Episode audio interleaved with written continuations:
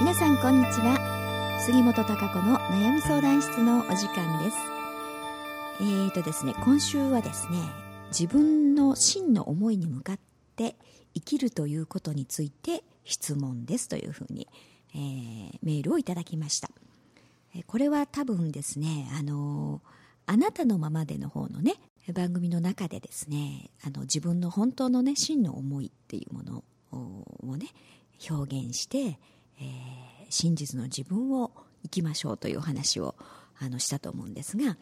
えー、そういうのをね聞いててくださってるんじゃないかなと思います、えー、ちょっと読んでみますね。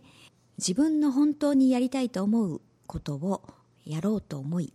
家族に自分のやりたいことを話しました。しかしながらこの自分がやりたいと思うことに対し家族は皆難色を示しています。難色を示している理由としては私がそれをやろうと思っている動機に納得がいかない。何かあってからでは遅いという心配などなどです。このような場合は家族の反対を押し切ってでも自分のやりたいことに突き進むべきなのでしょうか。自分の本当にやりたいことに向かって行動することで自己実現自己成長ができると思う反面みんながこのようにやりたいと思うことに対して周りの反応などお構いなしに行動するようになってしまったらめちゃくちゃな状態になってしまうのではとも思ったりします。周囲の人間もあいつは自己中心的なやつだわがままなやつだ我慢を知らないダメなやつだと思うのではないだろうかと思うのです。家族の反対を押し切ってでも自分のやりたいことをやるべきか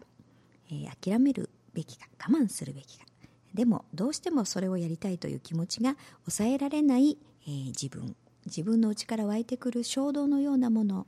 が、えー、あるのに我慢することなどできるのだろうか。あるいは自分のやりたいことをやりながら家族の賛同を得られる道があるのか。これがまあ一番の希望ですがと。そこで質問です。自分のやりたい道に突き進むことと周りの理解、えー、調和とでも言うのでしょうか？というのはどんな場合でも同時に共存できるものでしょうか？それとも、えー、そもそも自分のやりたい道に突き進む上で周りの理解を得ることを重要視するのはえ間違いなのでしょうか？というね、えー、結構長い、ね、メールをいただいておりますが。そうですよね。結構あのいろいろな場面でね家族と対立すること思いの違いっていうのはあの結構ありますよね。うん親の思い望みとやはり自分自身のやりたいこと、うん、願いというものが違うということっていうのはあよくあることだと思うんですよね。でそこでまあその親と子の関係によってはね、えー、例えばきょすごくあの協力的にあの例えば父親とかの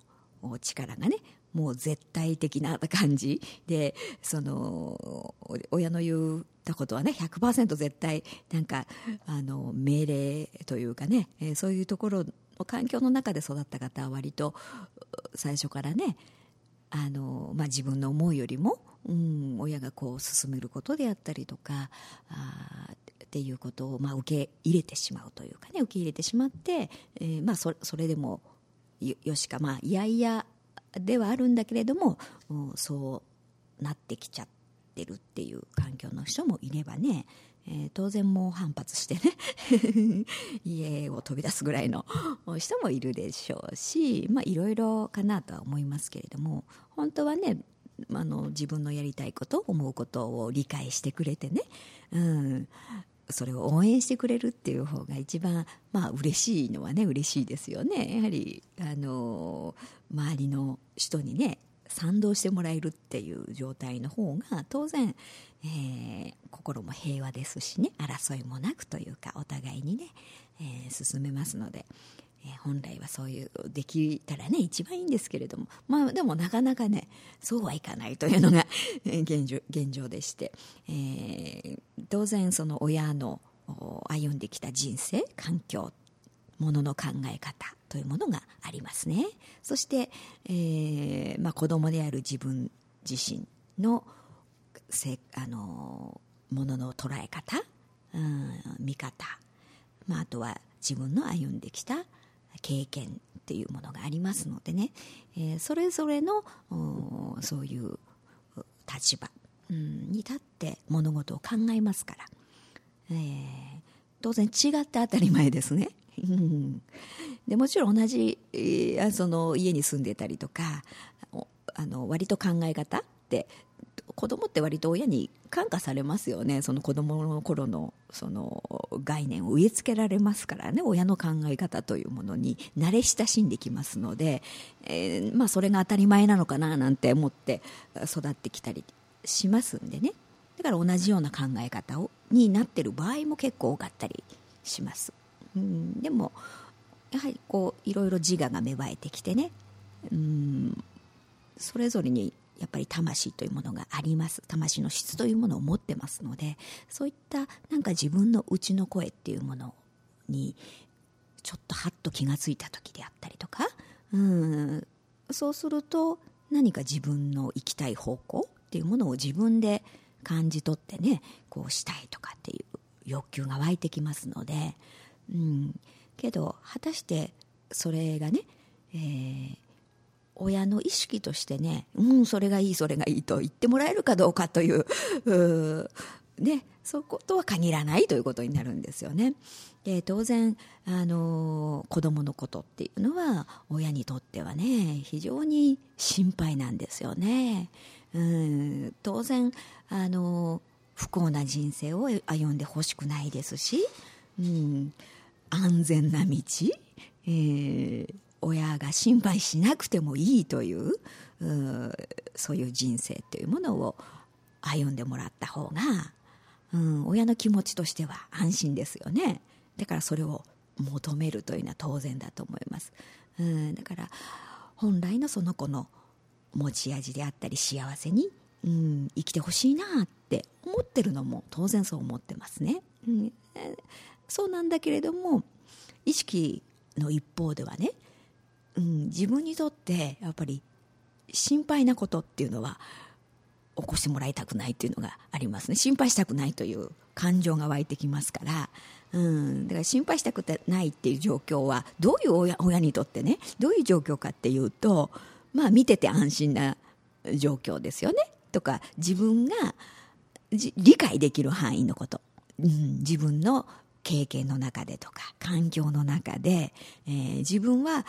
こういうことだったら理解できると、納得できる、うん、っていうことに関しては、まあそう不安にはならないわけです。でも自分の歩んできた環境であったり、えー、自分の思考のね、概念の中にない出来事であったり、範囲のことっていうのは分かりませんからね。当然、親としては不安になります。それってどういうことって、それってどういう世界とかね。うん。今自分の手の届かない範囲なわけですから、うん、どうなってしまうんだろうという不安がももたげてきますね。で、心配でしょうがないというふうになりますから、それだったら、やらない方がいいというふうに思考が働きますね。うん、やらない方がいいんじゃないって、そういう危ない橋は渡らない方がいいだろうということになるんですよね。うん、だから、あの、そういう親自身もねこうその自分の意識の中に、えー、その狭い自分なりの、うん、概念思考の概念というものが存在しますのでねそこをどう捉えられるかっていうところがねとても大事になってくると思うんですけどだから自分としては心配かもしれないけどでも自分の子供のね魂にとってうん、親としてはその未知の分野であったりとかことかもしれないですけれどもその子の魂は、うん、根性それをやろうとしてるかもしれないですしね、えー、質がそこにあるかもしれない。その子の質活かせる質というものが。可能性を持ってるかもしれないですから当然やりたいなって思ったりとか興味を持ったりっていうのは当たり前のことなんですよね。うん、でそこをちょっとね見守る愛ということでねまあやってみたらいいというふうに思えるか、ね、それとも最初からね、えー、やってみるまでもないと、うん、そんなことやめとけというふうについつい言ってしまうかっていうところでやはりあのいろいろ変わってきますね。うん、で子供としてはでもそれをね、うんまあ、親に言われたからやめようって思う子もあれば、うん、いやそんなこと言ってもやっぱどうしてもやりたいという思いがね消せない場合もありますよね。うん、だからそれってやっぱりあの魂からの自分が込み上がってくる信号だったりするわけなんですよね。だから今それを選択したからといって、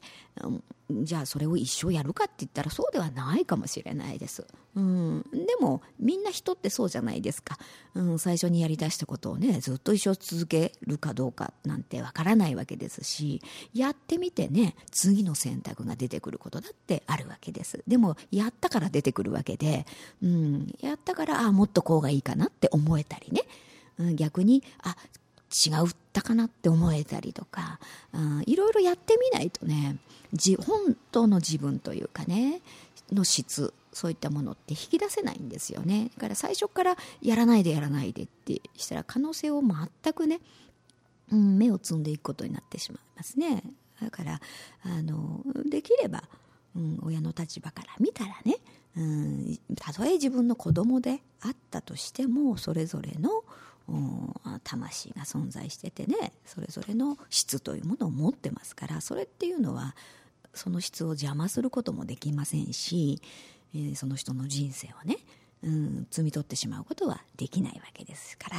えー、お互いがその中でねどういろんなことを感じ取りながら、うん、それぞれの成長があるわけなんですよね。うん、そういうふうにやはりあの子供をね一人のその人間として、えー、見てあげられるかどうかっていうところもとても重要だと思いますし、うん、あとはまあどういう視点からねそれぞれがものを言ってるかっていうところが、あの結構ね重要ポイントになってくると思うんですよ。だからあの自分の思考の概念うん、思い込みの概念というかその狭いね自分だけの世界で考えられる範囲で考えていやそれはやめといた方がいいとかっていうふうに言っているんであればそれは真理ではないですよね。うん、あのなんていうか自分の狭いね概念に従ってただ感情が反応してるだけですから、うん、真実とは違うというか宇宙の真理ではないですね。うん、宇宙の真理から見たらそれぞれの魂のね個性、うん、いろいろ発揮してし、ね、その方向に向かってねどんどんやっていく、うん、そうやって自分の幸せを見出していく。で幸せになるっていうことがうん、そこを目指してるわけです。それをやりに来てるわけですから。ね、それはそっちの方行こうとしてるのにやめとけやめとけっていうのはおかしな話ですね本来は、うん、だからどういう視点に立ってねものを言ってるかってとても大事なんですよね、うん、あのそうであればちょっとあ自分のこう言ってるね、うん、動機ですね。それがどこから来ているのかどういう思いから来ているかっていうことによっってあそれはうんちょっと違うぞっていうことを見る知ることが気づくことができると思うんですね。うん、であとはやはりあのやる側もそうですね、うん、なぜそう思うかやりたいかとかっていう思いがどこから来てるのかっていうのを見ることで、うん、それが自分の内の中から湧いてくる真実のものなのかそれとも何かね自分の概念によってとらわれているものなのかだからそうしたいと思ってるのかっていう部分もね。うん。そういうところのとこを見てくるとあのどう捉えたらいいのかっていうことが見えてくると思うんですよね。うん、あのまあ、最後のところにねえー、質問ですというのがありましたね。自分のやりたい道に突き進むこと。周りの理解、まあ、調和というふうに書いてありますが、えー、こうそういうことができるのかということがありますけどだから、うん、そういう宇宙の真理、うん、に沿ったこと。うん、宇宙っていうのは愛と調和のエネルギー。しかないんですね本来はね。そのねだからそうじゃないエネルギーは不調和というか不協和音というのを起こしますからその自分がすごく妙にね心配になったり不安になったりっていうポジティブじゃないエネルギーっていうのを発生しますね。感じます。うん、なんかここがじゃあ親がね言っている発言が、うん、あのどっちのエネルギーなのかっていうところ、うん、調和のエネルギーそういう愛と調和のエネルギーでなければ調和することはできませんねお互いに、えー、どんな場合でも、うん、だからこちらが調和の愛と調和のエネルギーを出すことによって向こうはあれ？ちょっと自分が違うか違うものを出してますか？みたいな風に気がつくわけですよ。うん、だから調和をするためにやっぱり自分がその本来の真理である、うん、うん、ところ視点にね立って物事を見る発言をする、うん、っていうことが大事なんです。うん、愛と調和のエネルギーを自分が発するということがねそれはあの相手の言うことを聞くとかねうん、っていうことではないですよ。相手がその自分の狭い思考の概念に立ってね、うん、それは危険そうだからね 失敗しそうだからやめとけみたいなことは違うわけですから、うん、からあのそうであれば曲げる必要はないでしょ？自分の意見を。うん、あの相手が違うわけですから愛と調和のエネルギーではないわけですから、うん、自分の中のやはり今ね感じていることが真実であればやはりやってみるしかないでしょ？やってみて確認をしていく、まあ、できればそれをもちろん理解してもらえる方が嬉しいですし、うん、でもみんながみんなその時にじゃあ理解してもらえるかといったら、うん、そうではない場合もたくさんありますね。うん。やはりあの特に親子関係ってね、えー、やっぱり子供にね、うんまあ、自分の考える変な風になってほしくないっていうのがありますからね。宇宙から見たら何が変なのか 何がねいいのかなんてあの結構あの人間が思考する概念とは違ってたりしますけれどもだからその一人一人が考えるねいい悪いであったりとか、ね、いいこと良くないことみたいな、えー、そういうものって非常にあの真実ではない宇宙の真理に沿ってないものというものたくさんありますからだからそれに沿ってね自分がそれに言うこと聞いちゃったらね、うん、自分がまたあれってね宇宙の愛と調和っていうそういうエネルギー魂の真実、うん、をやっていけないわけですから、それがまたあの調和を取ろうと思っても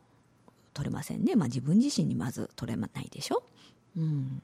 だからその自分自身のもちろん動機であったり、えーまあ、ここにはねこの方の場合は自分の内からね湧いてくるこう衝動のようなものっていうのがね、えー、あるって書いてありますから多分計算とかね損得であったりとかそんなものではないんじゃないかなと思います、うん、そういう損得感情計算じゃないものっていうのは結構やっぱり魂からの信号であるっていう可能性が高いですよね、うん、そういうのって抑えられませんからね、うん、そうするとやっぱりやってみて、うん、どうだろうっていうふうのを味わわないと納得できないんですよね。人間ってね。うん、だからやってみたらいいと思います。だけどそれを全てやっぱり自分の責任において自分がやりたいって決めたんだから、うん、あのやって、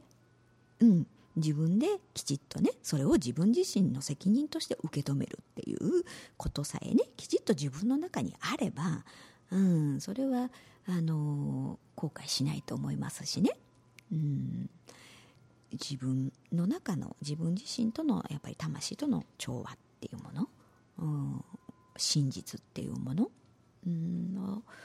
あの自分が見直してね、うん、やっぱりこれどうしてもやりたいなって思って。あとはやっぱりその親がなぜ反対しているのかっていう理由をねいろいろ聞いてみることであれ？これってでもそれ発想おかしいんじゃない？とかね。っていうことのね感じることがあればそれはほら明らかにねうんあの宇宙の真理ではないということですから そこに調和は発生、えー、できないでしょ調和の発言ではない。うん、そうするとあれ？これって違うんじゃない？みたいなことをちょっと投げかけてみることでねあの気づかされるってことありますよね。うんでもあのその心配するっていうかないう気持ちは分かってあげるというね、うん、どうしても親ってね子供っていつまでたってもねあの自分にとっては子供ですから、うん、やっぱり余計な心配というかいろんな心配をがこう起こるんですよね。うん、でもそれはまあありがたいと思って、うん、心配してくれるのはありがたいということはね自分できちっと受け止めて、うん、でもこの考え方、うん、は違うんじゃないだろうかっていうところはねきちっとあの伝えればいいんじゃないでしょうかね。そこではっと気がついたりとかああの質の違いであったりやはりね、えー、それぞれ、えー、違う人間ですからその人にしかねやはり自分の質というのは見出していくことができないです、うん、人生を変わってあげるということはできないですからね。その方がきっと後になってよっぽど後悔しますよね。で親のせいにするでしょ？あの時ああやって言われたから私はこうしたのにみたいな。でも思うようじゃないとね、うん、あのそうやってついついね親に言ってしまいますよね。そうやって言われなければこうしてたのにみたいなね。そうやって言うから言うこと聞いたのよなんて。でもその時に親もねそうやって言われてもね。だったらねあの無理にでも自分が思うようにすればよかったでしょうなんていうふうに言われるだけですから。ね、そこのところはやはり自分自身の責任ですね。自分の責任において、まあ、あのいろいろね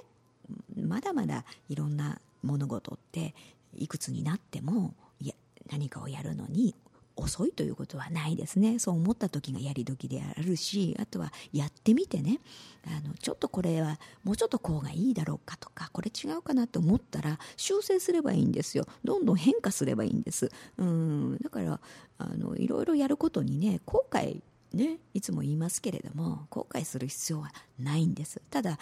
もし反省するところがあるんであればちょっと反省すればいいんですよ。反省をしてあじゃあもっとこうしようって修正を、うん、すればいいわけですから本当に自分がその時にあこれがよしって思ってよし自分はって思ってねそれを人のせいにしないで、えー、自分自身の責任においてっていうふうに物事をね、